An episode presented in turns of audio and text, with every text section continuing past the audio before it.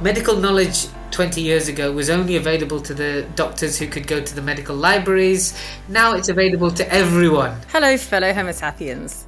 Today, it is part two of our conversation with the internationally recognised paediatric neurologist and researcher from Glasgow University, Sameer Zuberi. Today's episode with Sameer is about the reclassifications or renaming of epilepsy syndromes in young children, which is those up to about the age of two. I can imagine some people's response, I know more renaming, right? But Sameer actually explains to us the very, very good reasons why this has been done with us, uh, people with epilepsy and families, etc., with us in mind. In our chat with Sameer, you will see a few terms highlighted.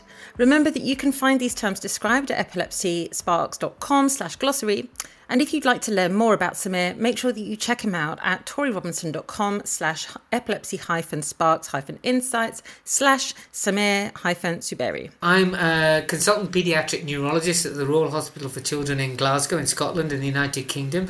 And I'm also an honorary professor at the University of Glasgow. And my main clinical and research interests are in uh, childhood epilepsy, uh, in neurogenetics, and I also see children with uh, sleep disorders, and and uh, uh and I'm also the on-call neurologist for the Children's Hospital. Could you please tell us about your work with the ILAE or the International League Against Epilepsy, and specifically your work um, with the task force which um, has been working on the ILAE uh, new classifications of epilepsy syndromes? Yes, so I've been involved with International League Against Epilepsy in their classification uh, commission and terminology commission for for many years since. Uh, since 2009. Whoa. And I was the, the chair of the commission uh, between 2014, um, 2013 and 2017, which ended up with the, the, the, the, the, the new classification of, of the epilepsies and seizure types. So that was uh, that was a privilege to chair that um, the commission at that time. And then over the last few years, I've been working uh, with lots of colleagues on the epilepsy syndromes. Now, Many of you will know uh, what epilepsy syndromes are. Um, basically, they're the highest level of classification of the epilepsies, and that's what we always strive to do, so that we can um, tell people, uh, you know, exactly what the nature of their epilepsy is, what the future will hold for them. But the uh, International League Against Epilepsy had recognized epilepsy syndromes in the past, but had never actually had a group um, classifying them in great detail right. and producing um, an I International League endorsed description of these epilepsy syndromes. So the um, task force was led by Elaine Wirrell from the United States and Paolo Tinuper from Italy, um, and they basically broke up uh, us into different groups um, looking at um, epilepsy syndromes in neonates and infants, which was one group which I was involved with largely, but I also had input into the other groups as well, and then in children, and then in adults and what we call variable age onset epilepsies, and then there was another task force looking at what we call the uh, genetic generalized epilepsies. So that's a common group of epilepsies such as childhood absence epilepsy, juvenile myoclonic epilepsy, general tonic-clonic seizures alone, and juvenile absence epilepsy that are often linked together. And they're very common. So we, I think it was felt that they needed their own paper. um, so anyway, these these task groups worked for several years, four years. Gosh, that's a while. Uh, it's a long time, and many people working on this, looking at the literature, um, uh, and describing each uh, different syndromes within those age groups. And as I said, I was involved in the, the task force looking at the neonates and infants. What we did was look at the most common epilepsy syndromes and define those.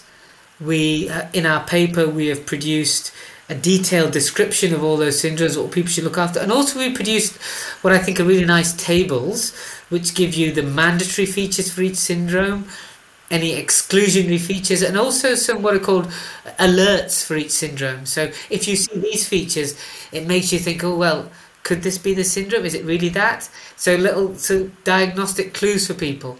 And also because the International League Against Epilepsy is really for everyone in the whole world, it's not for people in high resource countries. We've looked at how you can diagnose these syndromes in parts of the world where you may not have easy access to to EEG or MRI scans or or gene testing. Oh, that's brilliant. Which in reality, most people with epilepsy don't have access to these things. So, uh, how can someone in a in a low and middle income country make a diagnosis of one of these syndromes? Mm-hmm. And the other thing that we've done uh, in these syndromes is, is we've changed some of the names. We've hopefully made the language uh, much more easily accessible. I think that's really important because medical knowledge 20 years ago was only available to the doctors who could go to the medical libraries, the big expensive textbooks. Now it's available to everyone. Mm-hmm. Everyone can get everything, uh, and you know that's quite natural that anyone with any condition, or you got a child or a relative with a condition, or a friend, you would want to learn about that. Uh, so the language we use must be common between people affected by the condition and people managing and treating the condition. It's so lovely you say that because it's a really common, uh, almost obstacle, I think, to learning about one's own disease or, or, or, the disease of your child or loved one. Is that what are the like these words have too many flipping syllables in them, mate? What does this mean? You know, so to have something that's easier to actually understand and learn is is it's lovely as a patient to know that that is being considered and actually implemented from the perspective of the of the clinician. So simple things like words like idiopathic and cryptogenic that no one really knows what they mean. So if you're really ma- meaning that it's unknown, you say it's unknown. I don't know the cause. Right. You know. So you say it's unknown, and then you admit to the patient, "Well, sorry, I don't know the cause of your epilepsy, but I'm going to." But also, that means that you're thinking, "I'm going to keep looking." Right. It doesn't mean we've given up on you. It means it's it's unknown at the moment, and I've I've done maybe I've done all the investigations, but in a year's time, I may be able to do more. I think again, you know, I'm always, um, you know actively considering what the cause is so that you know that in case that might potentially give you a better treatment so so it's the language also helps the management, uh, and also being a bit more honest about things. So there are a lot of epilepsies in the past that have been called benign. You know, and when you use the term benign, people think, oh, it's fine. Then it's not going to cause any problems. It's you know, it's uh, it's something that's safe and nice. But actually, when you look at some of these epilepsies with the term benign on them, they can be associated with. Uh, um, seizures that for the individual are really quite frightening. Right. You know, when they experience them. Uh, and also for the family when they observe the seizures, they're quite frightening as well. And also they may be associated with other other uh, other conditions like you know specific uh, learning problems, uh, etc. So they're not necessarily benign for that person. And also, it makes me think of skin cancer because I always think of skin. You know, you have an abnormal growth which is tested. Oh, it's benign. Don't Yeah, worry. yeah. I never really associated it with epilepsies before or any other sort of condition. So there there are lots of epilepsy syndromes which have the term benign in front of them, uh, which isn't always appropriate. So instead of that, um, we're using other terms like self-limited, which means actually this epilepsy you will grow out of it. Nice. Okay, uh, it do- doesn't mean that it won't cause you problems when it's there. And also, potentially, if it causes you problems when you're little, even if you grow out of it, that can still affect you as an adult because of the way it's impacted your life as a child, right? Yeah, a- a- absolutely, absolutely. Those experiences that you've had, maybe the consequences of the epilepsy as a younger, might might impact on you later on in life. So that's really important. So the the, the epilepsy syndromes papers. Uh, I think are quite a landmark for the International League Against Epilepsy.